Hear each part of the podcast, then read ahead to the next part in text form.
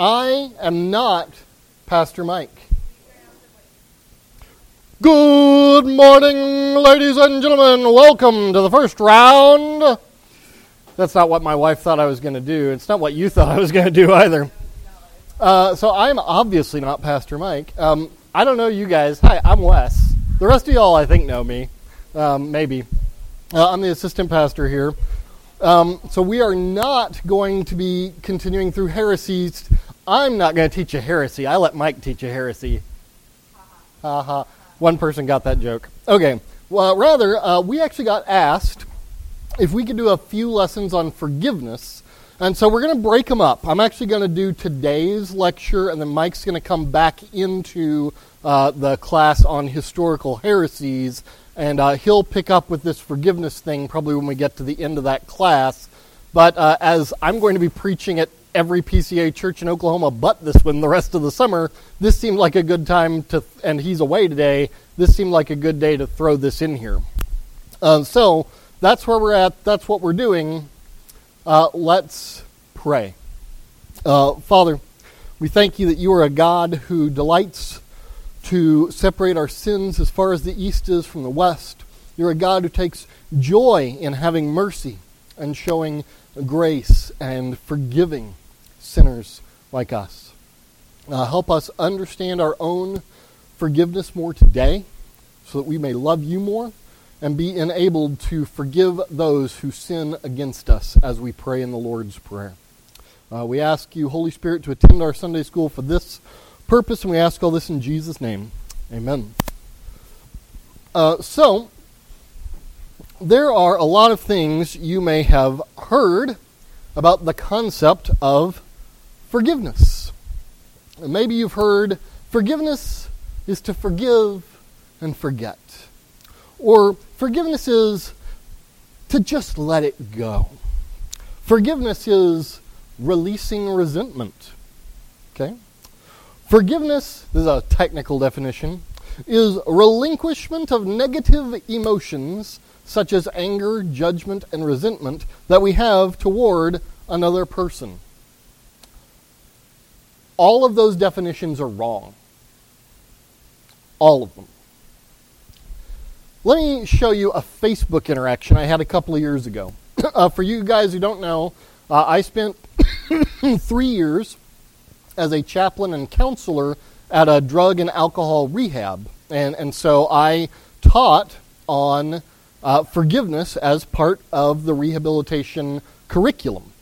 And one of my guys graduated and Facebook friended me. And uh, one day I was reposting Tim Keller, as you do. Uh, and what Tim Keller had said was this When you forgive, that means you absorb the loss and the debt. You bear it yourself. All forgiveness, then, is costly. And this guy replied, Forgiveness is a hard thing to remember I can give, especially on those days when I forget I'm deserving of forgiveness as well. But it's been one of the most freeing aspects of recovery. And the minute I read that, I knew something had gone wrong because he did not understand forgiveness. There's a huge problem with what he said there. So, this is my rather overlong reply, but this guy could handle it, and so can you. Wow, that's really readable, right? Uh, I'm apparently just going to read it to you because it's not on the screen. Uh, so this was my reply. This may seem a little counterintuitive, but thinking that you deserve forgiveness actually makes forgiving harder. What will make forgiveness easier is when you realize you don't deserve forgiveness, but you get it anyway through grace by faith in Christ. Forgiveness is, by definition, taking on the cost another person owes, emotionally or otherwise, even though they don't deserve for you to forgive them, even though they haven't earned it and don't have any right to it, because they should have to pay the price that they owe for hurting us. In fact, I'll just insert here if you wait for people to earn or deserve your forgiveness, you, are, you have never forgiven them at all. If you make someone earn or deserve your forgiveness, you will never actually forgive. You haven't forgiven. They've paid you back, but repayment is not forgiveness. Take it from a guy with student loans. Uh, you see, since, anyway, my uh, reply continued. Since Adam and Eve sinned, the human race has not deserved God's grace. And yet he gives it to us, ultimately by giving his son Jesus to pay the price we owe. As long as you think you deserve forgiveness, you don't realize how bad off your sin really makes you and you'll always make people earn their forgiveness in some degree. But when you realize that we didn't, don't, and cannot deserve to have God give his Son on the cross for us, when you realize the only thing you deserve and the only thing you've earned is the wrath and curse of God for sin, yet you are forgiven by grace as a gift that you haven't earned and don't deserve, when you get there, you will be far more amazed and in love with God, and you'll finally be able to forgive as God in Christ has forgiven us, Ephesians 4:32, a verse we're going to think a lot more about uh, as we go on.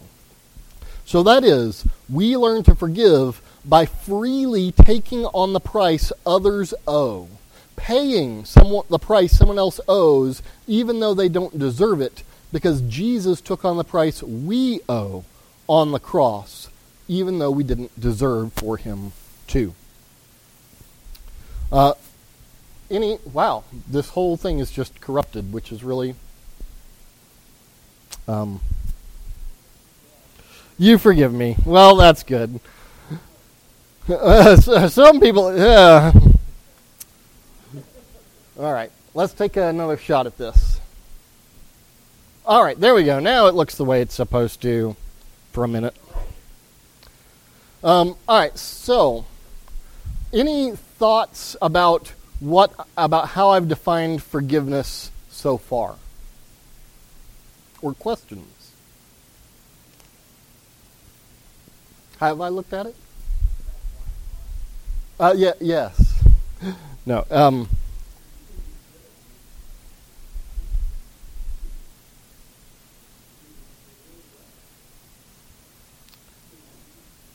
That's that's good. Yay. That's what I want to hear. Thank you for gratifying me. There we go. Good pat on the back. Ah, how do we assign cost? Your check's in the mail. I'll get there in a few minutes. Um, so, first, uh, let me give you a couple more quotes to sort of air this out. First, uh, there's a biblical counselor named Mike Wilkerson that uh, wrote in his book Redemption there are many benefits of forgiveness, such as those things I named near the beginning, right? Release from anger, bitterness, and resentment. Right? Those are benefits of forgiveness, but they are not themselves forgiveness. For some, forgiveness, uh, Wilkerson says, is motivated by nothing more than these personal benefits. Dr. Phil, for example, says forgiveness is a choice you make to release yourself from anger, hatred, and resentment. It is not about your wrongdoers, it is about you. This so called therapeutic forgiveness emphasizes the benefits for the forgiver as she transforms negative emotions and motivations into positive emotions and motivations. It is not biblical forgiveness. Uh, as we often talk about, if you're loving God only for his benefits, you love the benefits and not God.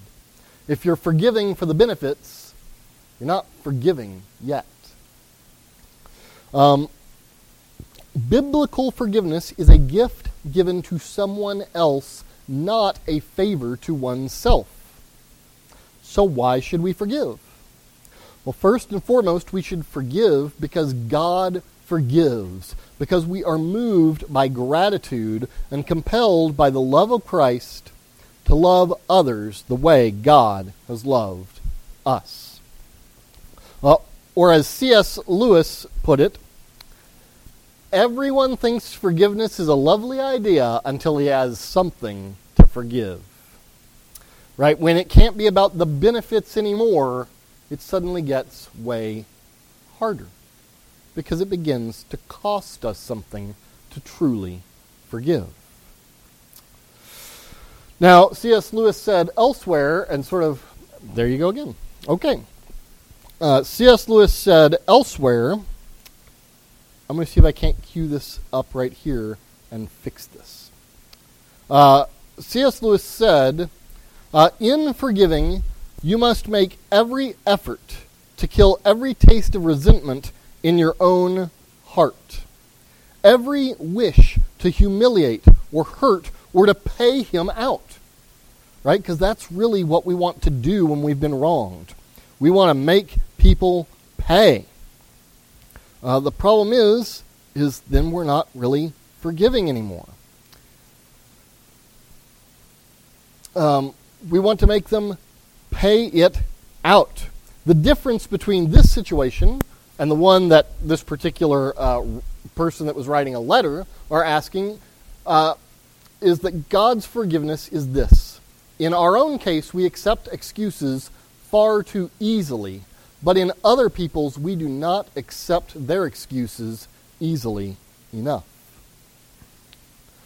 And else, one more uh, we have to ask how can forgiving like this, how can paying someone else's debt really be made possible?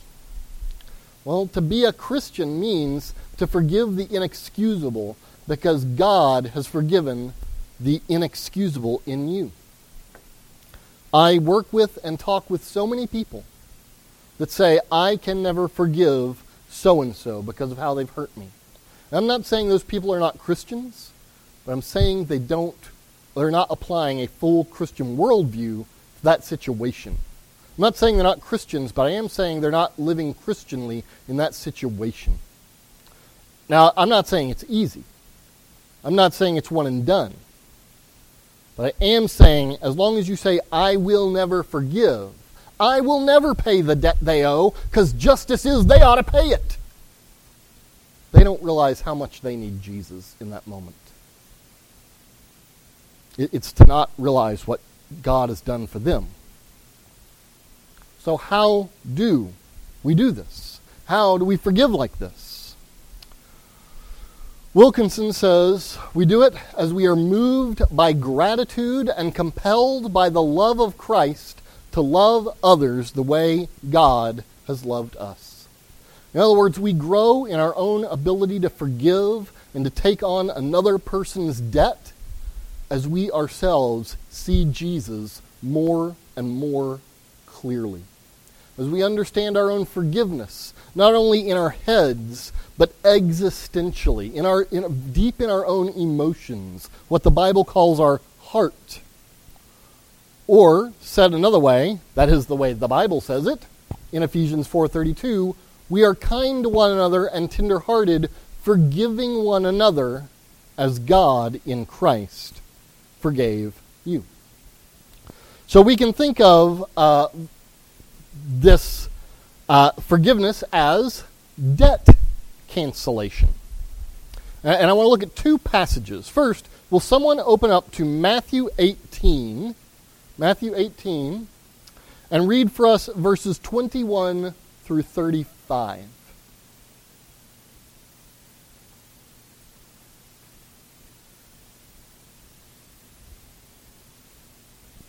This is the parable of the unforgiving servant, Matthew 18, 21 through 35.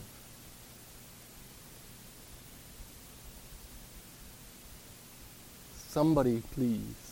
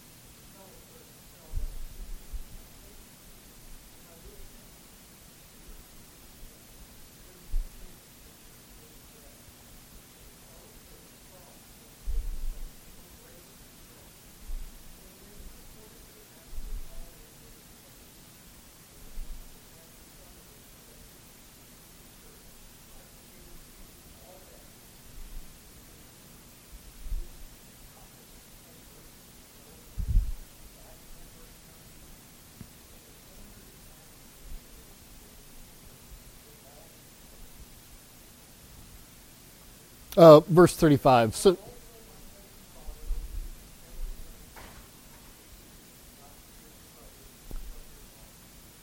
everyone's heart should have just stopped. Because if you tell me that you have forgiven everyone that sinned against you that way, you're either self deluded or a liar, or you have somehow reached entire sanctification. Right? This uh, king shows what real forgiveness is. He just releases the debt. Right? And, and that means basically the king is paying it himself. That's really what it means. Right? Apparently he loaned this guy some money, and now he's just not going to have that money back in his account. It's just gone. So he took the debt on himself. And but when he learned that this servant wouldn't forgive another servant who owed far less, he unforgave him. I'm not saying God does that, uh, but you got to go with the point of the parable, right? That's why we have to read parables carefully and not over interpret them in bad ways. Um, but right, the the king is saying, "Do you not realize what I have done for you?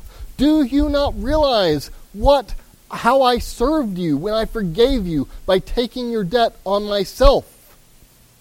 Fine then. And the there's a point being made here that those who do not forgive from their hearts again at some point, okay? It's not one and done. It's not, if you can't do it entirely today, you're not saved. But if you're not moving towards this, if this is not your goal to forgive everyone that sinned against you this entirely, at the very least, you don't fully understand the gospel yet. At least not existentially. Yes.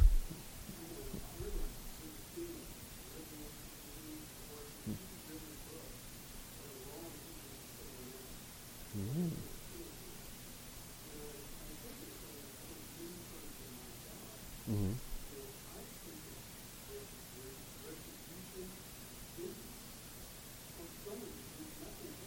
Mm-hmm. Mm-hmm.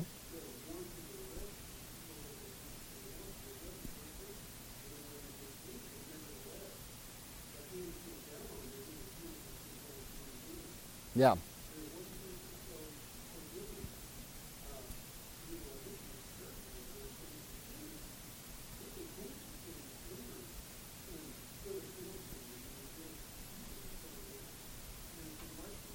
Yeah. So that that's actually a great point, and I hadn't thought of it that way. So I'm going to chew that one over in my head. Uh, what what though? What I actually all right? I'm going to give myself 30 seconds. So what I would actually say is your role as a police officer puts you in the role of the state with the power of the sword, and so forgiveness is not actually within your sphere. Uh, to use Kuyper's uh, sphere, have you ever, does this mean anything to you when I talk about spheres?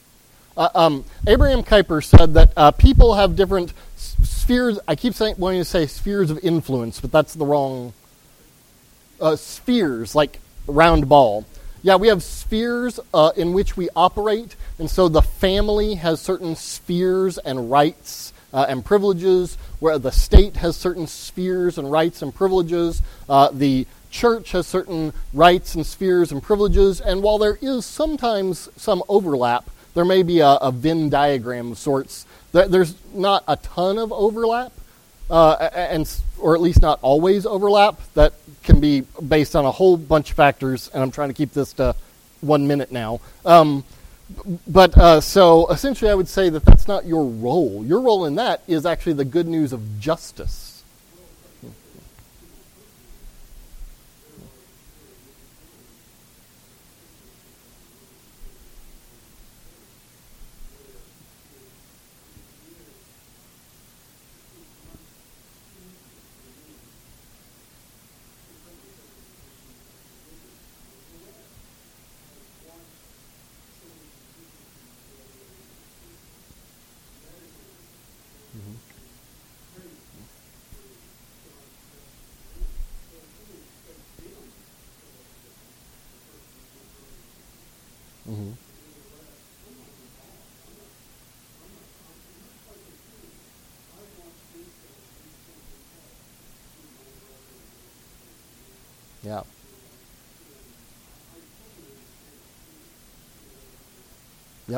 We're actually going to talk about imprecatory prayers here in just a minute.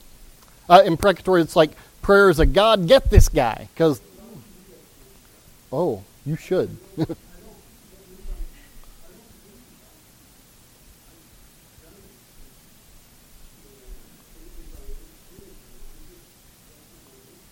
sure.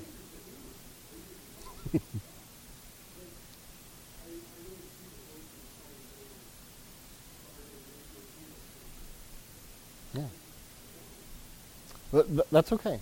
Uh, I, am going to grab. Uh, here we go, and then I'll get you, Lee.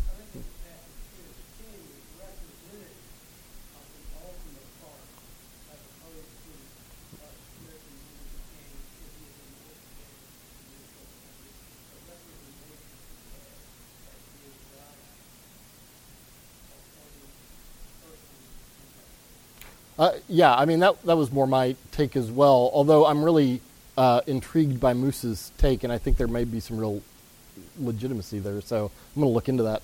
Lee.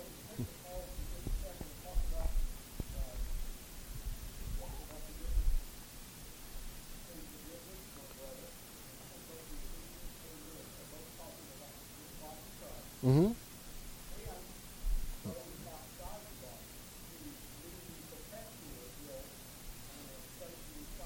Yes. So, there is a difference in the two, and the difference largely has to do with the preparedness to forgive. Uh, and I will actually, so I'm going to I'm to leave it at that because I'm going to get to that more in a minute. Everyone's asking the right questions because that's. Ah. Yeah. Um, so, let, let, I really am getting there. Colossians 2, verses, verses 13 and 14. Uh, yeah.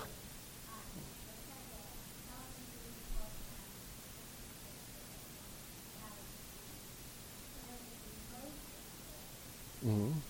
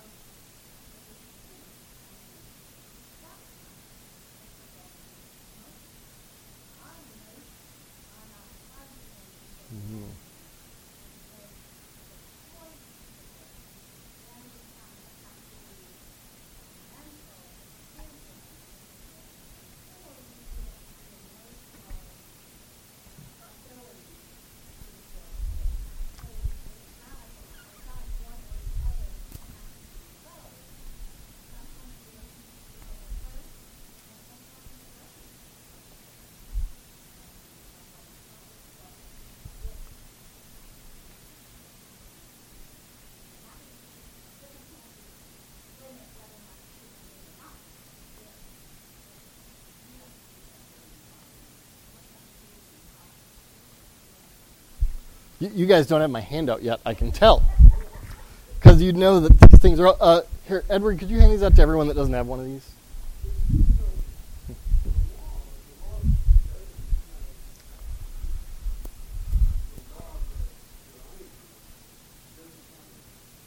Mm-hmm. Mm-hmm.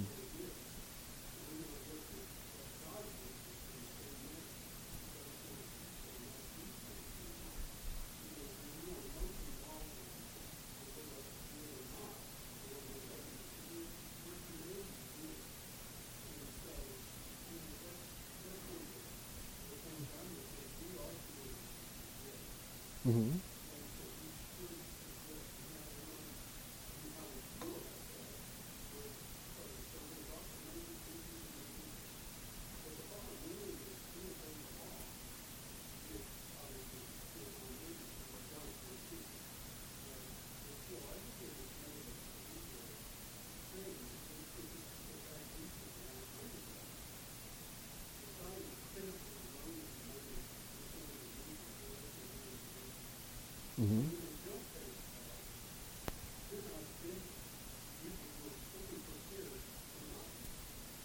Right.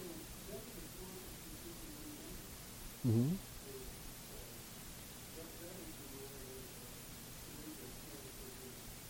Yeah, well, so I mean, I, I think Pam was was right on that. Often, so I, I would actually disagree that uh, it's not emotion. I, I think there's emotion on God's part behind the command, and God is an emotional God.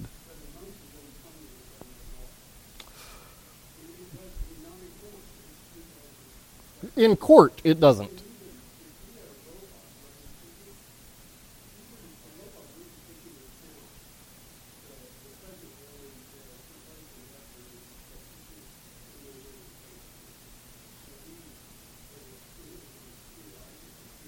Right. Right. Uh, and God outside of grace, if God were did not have pity on us, there would be no forgiveness. Right. Uh, so I, am going to get to all these things. um, so Colossians 2 verses 13 and 14 really takes the point of the parable of Matthew 18 and puts it in a quick didactic saying, You who were dead in your trespasses and the uncircumcision of your flesh, God made alive together with him, having forgiven us all our trespasses by canceling the record of debt that stood against us with its legal demands. This he set aside, nailing it to the cross. Uh, as Miroslav Volf puts it, uh, forgiveness is the generous release of genuine debt. Uh, or, as Mike Wilkerson continued to say in his book, a helpful way to think about forgiveness is absorption.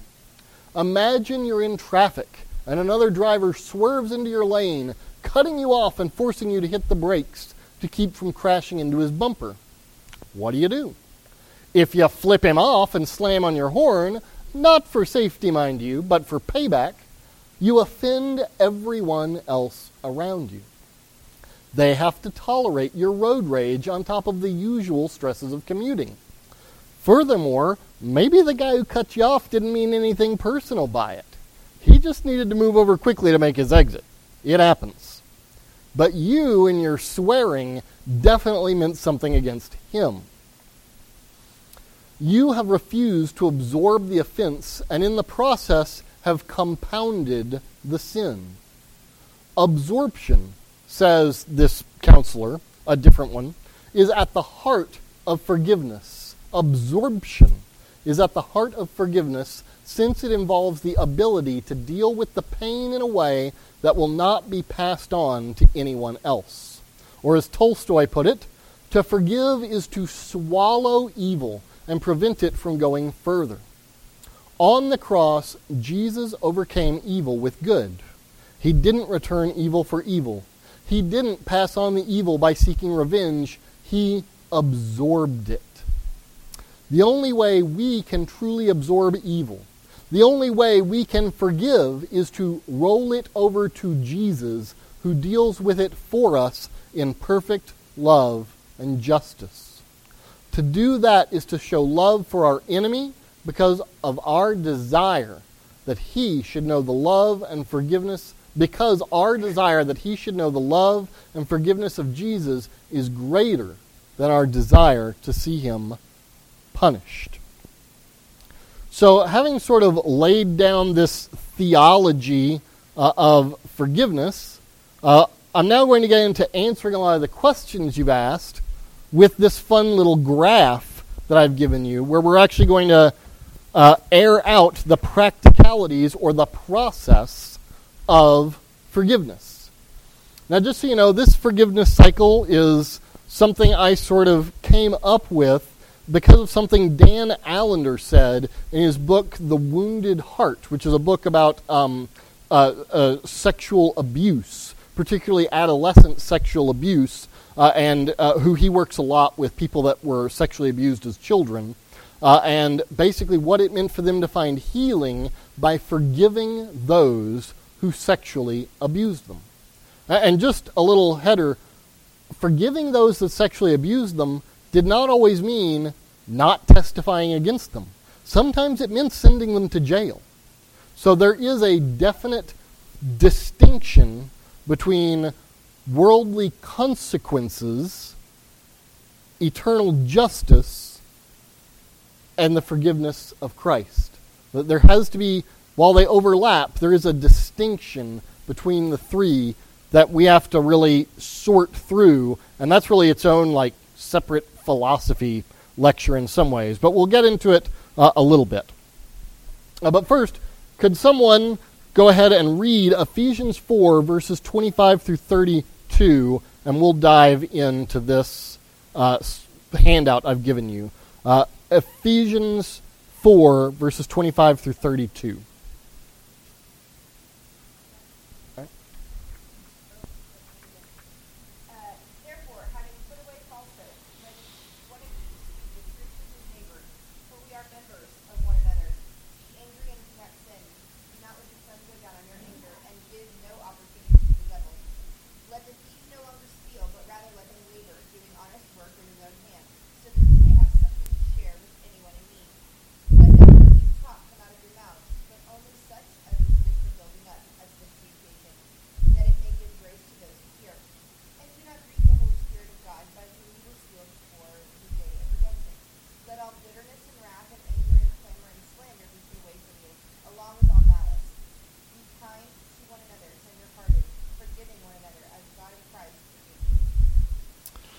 So, I Dan Allender turned me on to this, but what I really saw is that in that uh, in that passage, there's actually a series of steps of sort uh, in what he goes through there.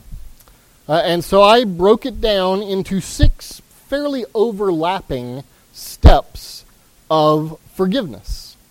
Uh, and Right? Part of the reason there's a lot of overlapping is because, as I've said over and over again, forgiveness is not one and done. Forgiveness isn't something you just decide to do and it is finished. In that sense, we are not like we are not like Jesus. Uh, oh, if we were, but we're not. Uh, so rather, as C.S. Lewis said, often you will forgive someone and months later, you'll find yourself angry at them for the thing you forgave them four months ago and have to forgive them anew. And that process can happen over and over again as you more and more truly forgive them from your heart. Sometimes, in the cases of extreme debt, extreme sin against you, true forgiveness can take years to truly work its way into your soul and really may not even be truly realized in your heart until glory. But there, there, I think there are six relatively definite steps uh, of forgiveness that happen here. First, Ephesians 4:25, therefore having put away falsehood, let each one speak the truth to his neighbor, for we are members one of another. And if you had read the passage right before this and then you look at what comes after this, you realize that a lot of this has to do with being honest about people's sin. So the first step in forgiving someone is acknowledging the way you've been sinned against. Just saying, You did this to me, or uh, maybe not saying it to them, although maybe saying it to them, but saying, This person did this to me, and that was sin. They hurt me. That was wrong.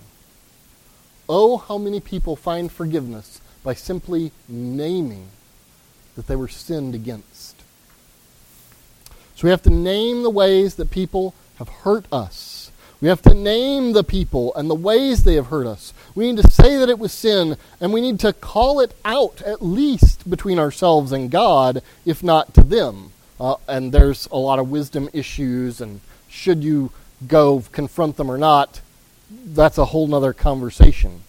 But we acknowledge the ways we've been sinned against, and we get angry about it. Anger at sin is not sin.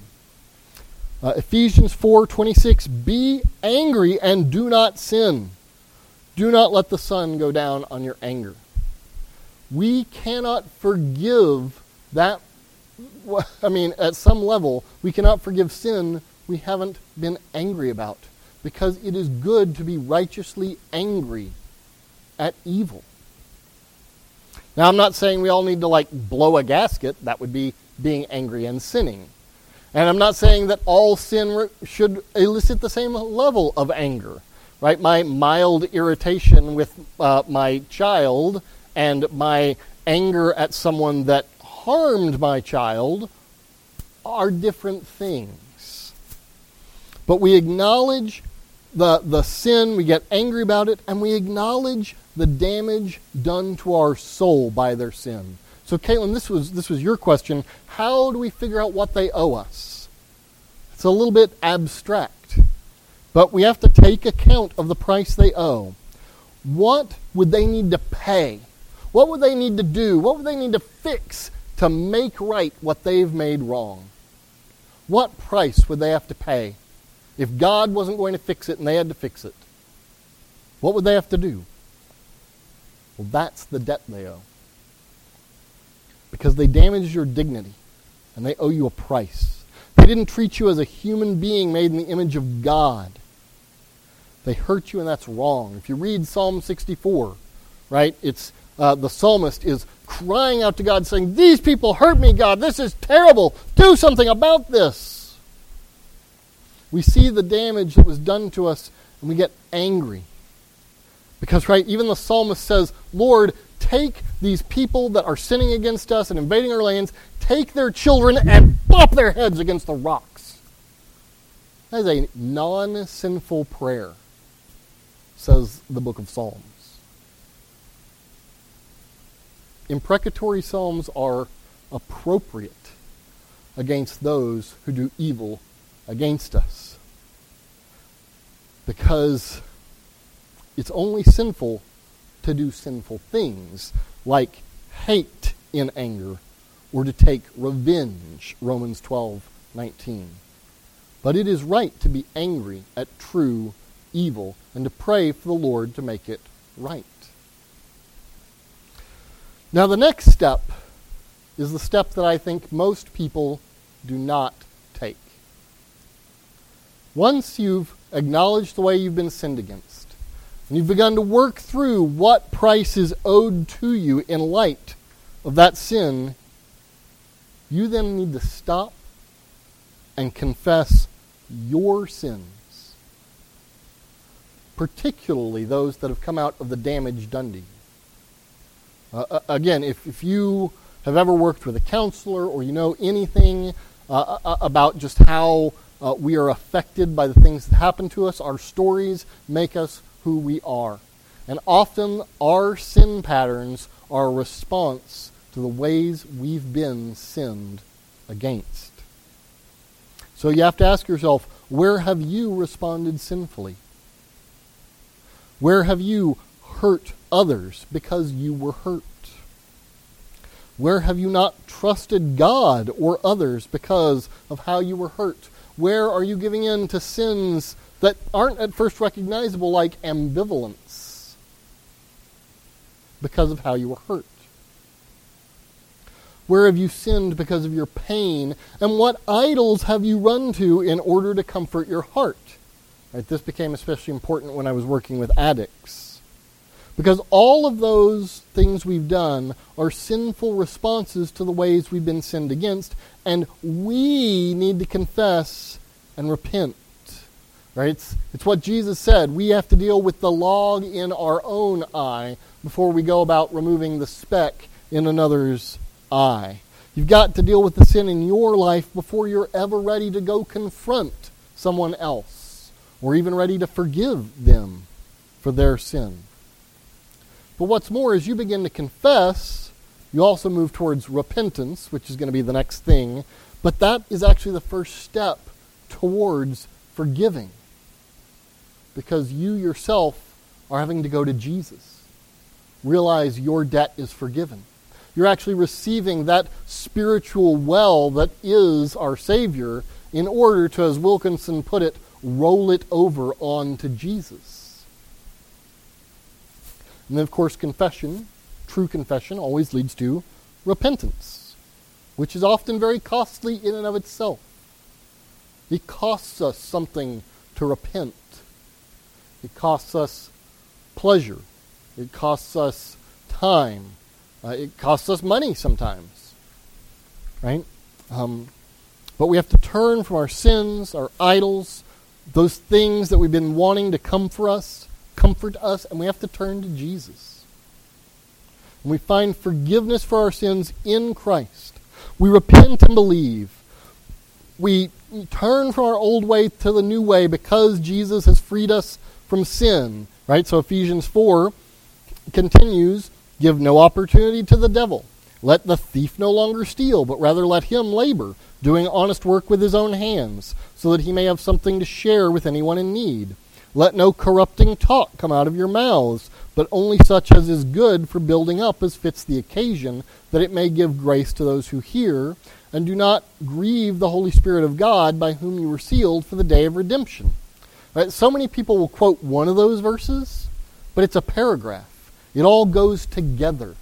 And it's all actually having to do with our community relations with one another, particularly as sinners trying to live together in community. And then, of course, the big kicker let all bitterness and wrath and anger and clamor and slander be put away from, from you, along with all malice. And even as we begin to repent of our sins, we're already starting to pay a debt, right? Because we are we responsible for I am not denying our personal responsibility for our own sins. And yet life is complicated. I know some people like to simplify things. No, you're responsible for their sins and they're responsible for their sins. No, you're responsible for your sins and they also bear some responsibilities for the way you sin because you're responding sinfully to the way they sinned against you. No black and whites. That's not the Bible. That's not real life. Let's not do that. Except for, like, you know, no murder. That's black and white. Um, so, as we repent of our sin, we're actually already participating in paying some of the debt they owe because we're no longer demanding that they fix us. We're taking responsibility for our sin, we're taking responsibility for fixing ourselves.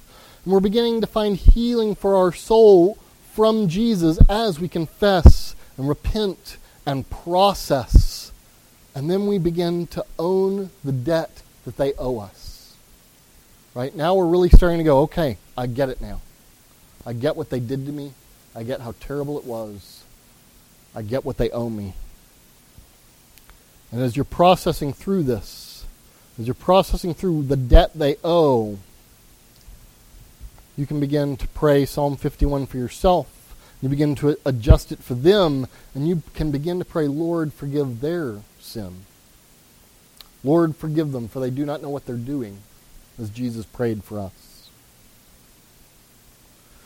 And as you own that debt as your own, at least emotionally, if not in other ways, and by the way, I do not have time to get into the complexities of should you or should you not make someone face legal penalties for stuff? Okay, that is a a that's I think it's actually largely a personal decision. I don't know if there is a moral mandate one way or the other, uh, but I also think there are a, a lot of complexities to life and relationships that can make those decisions complicated. And uh, you know, I'm trying to be done in the next 15 minutes. but as you owe the debt that they owe you, as you own that debt as your own, you are at least emotionally, if not in other ways, taking that debt willingly upon yourself. You're bearing the cross and the cost of damage done to you. And yet, in that forgiveness, real healing comes upon you as you take it to Jesus, right? Uh, surely he has borne our griefs and carried our sorrows. It is with his wounds that we are healed. And you begin to be able to bless your enemy, bless and not curse them. As Romans 12, 14 says, or uh, as, uh, could someone, my Bible's up in the pulpit, so I don't have my Bible with me. Uh, could someone read 1 Corinthians 4.12?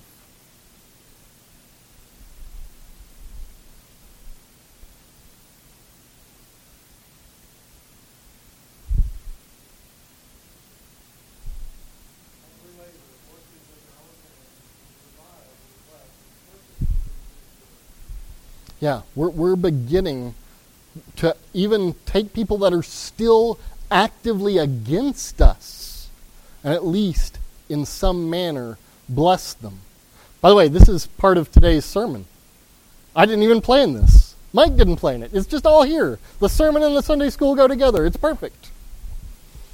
Um, and yes, the senior pastor's just as animated as I am, so good luck with that.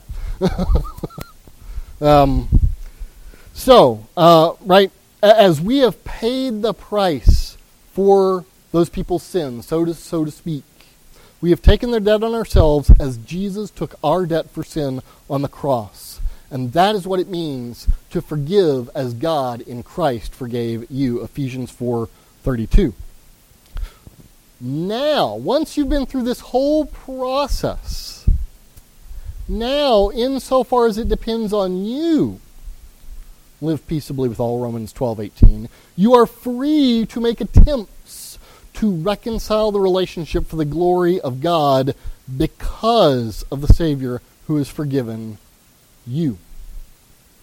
Now is where you make those wisdom decisions. Well, should I confront them?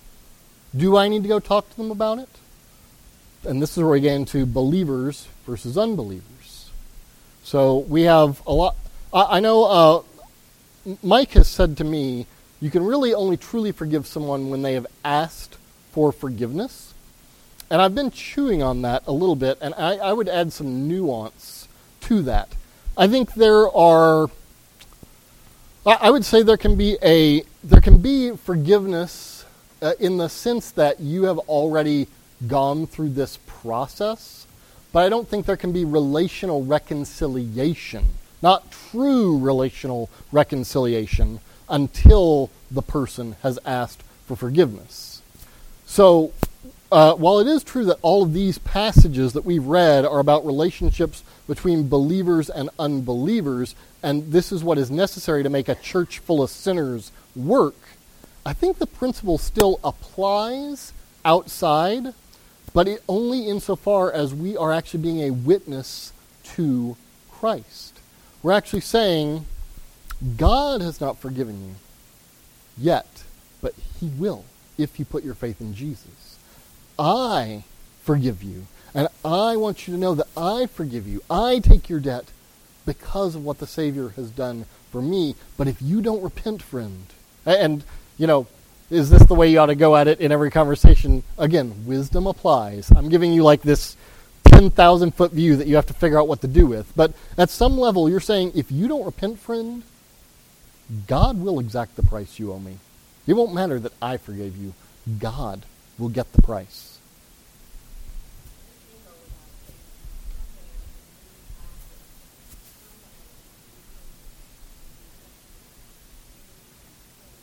Mm-hmm.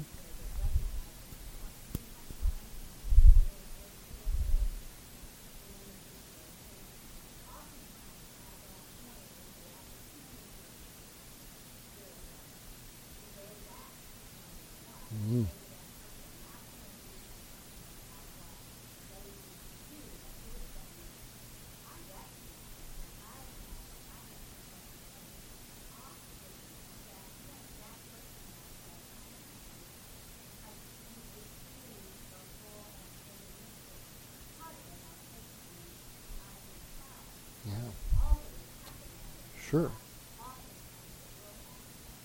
Yeah. Sure. Right. Well, yeah, because I mean, when you're in a Holy Spirit filled community and you begin to have those interactions and they're going back and forth and they're circular, you begin to create an entire culture of grace. And so those are going to be your normal interactions, uh, which actually is why we can sort of, you know, uh, love covers a multitude of sins. Sometimes, sometimes you don't go confront someone because you're like, that is just too small. And it will do more damage to confront them because that sin is going to get addressed a different way. Which is why I say it, it can't be you only forgiven when someone asks you for forgiveness or love covers a multitude of sins winds up meaning nothing. You, you have to deal with every individual thing. Uh, when instead you can use wisdom and you can begin to have a more expansive view of what God is doing in someone's life. As you use wisdom to figure out, all right, is it time for Matthew 18? Go between me and them and tell them about it. And if they don't listen, then I'll go get two or three witnesses to make sure I'm confronting them the right way. You, you guys know that's what that verse is, right? It's not two or three witnesses of the sin, it's two or three witnesses to make sure you're not being a jerk in the way you're confronting them about their sin. Uh, and then if they still won't listen to me, then I'll get the whole church involved because where two or three are gathered in Christ's name, we have the keys of the kingdom. So that verse also is not about prayer. It's about the fact that the church can lock and unlock the gates of hell and heaven.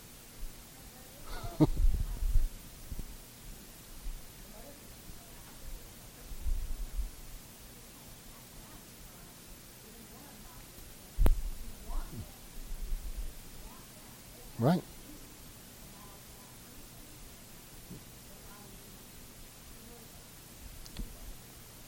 Yeah. Yeah. Right. Right.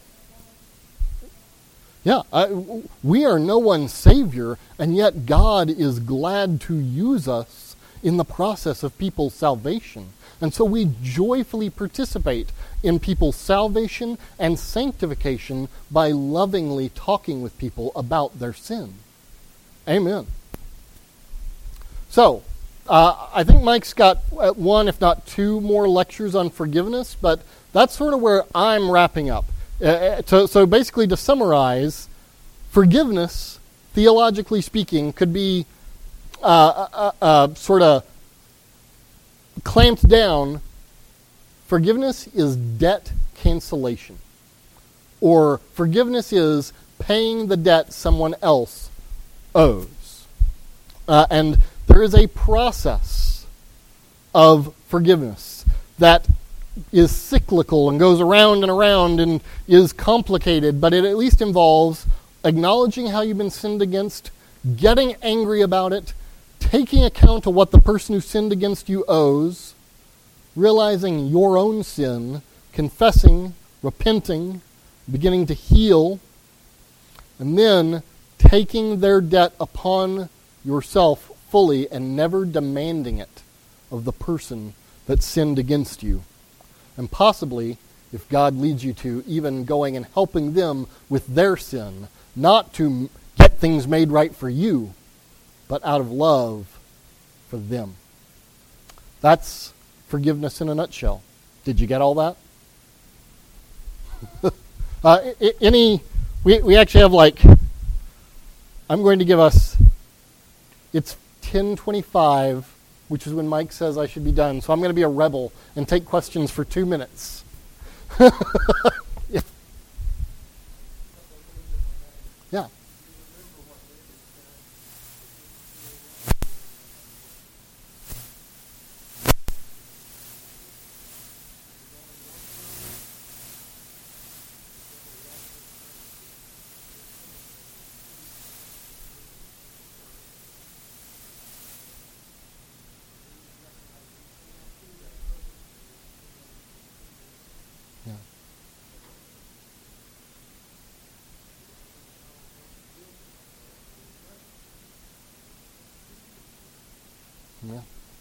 Beloved, we are children of God, and though what we will be has not yet been revealed, when he appears we shall be like him, for we shall see him face to face.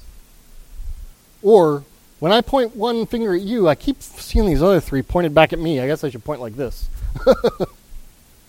yeah. Any other thoughts or questions before we wrap up? Yeah,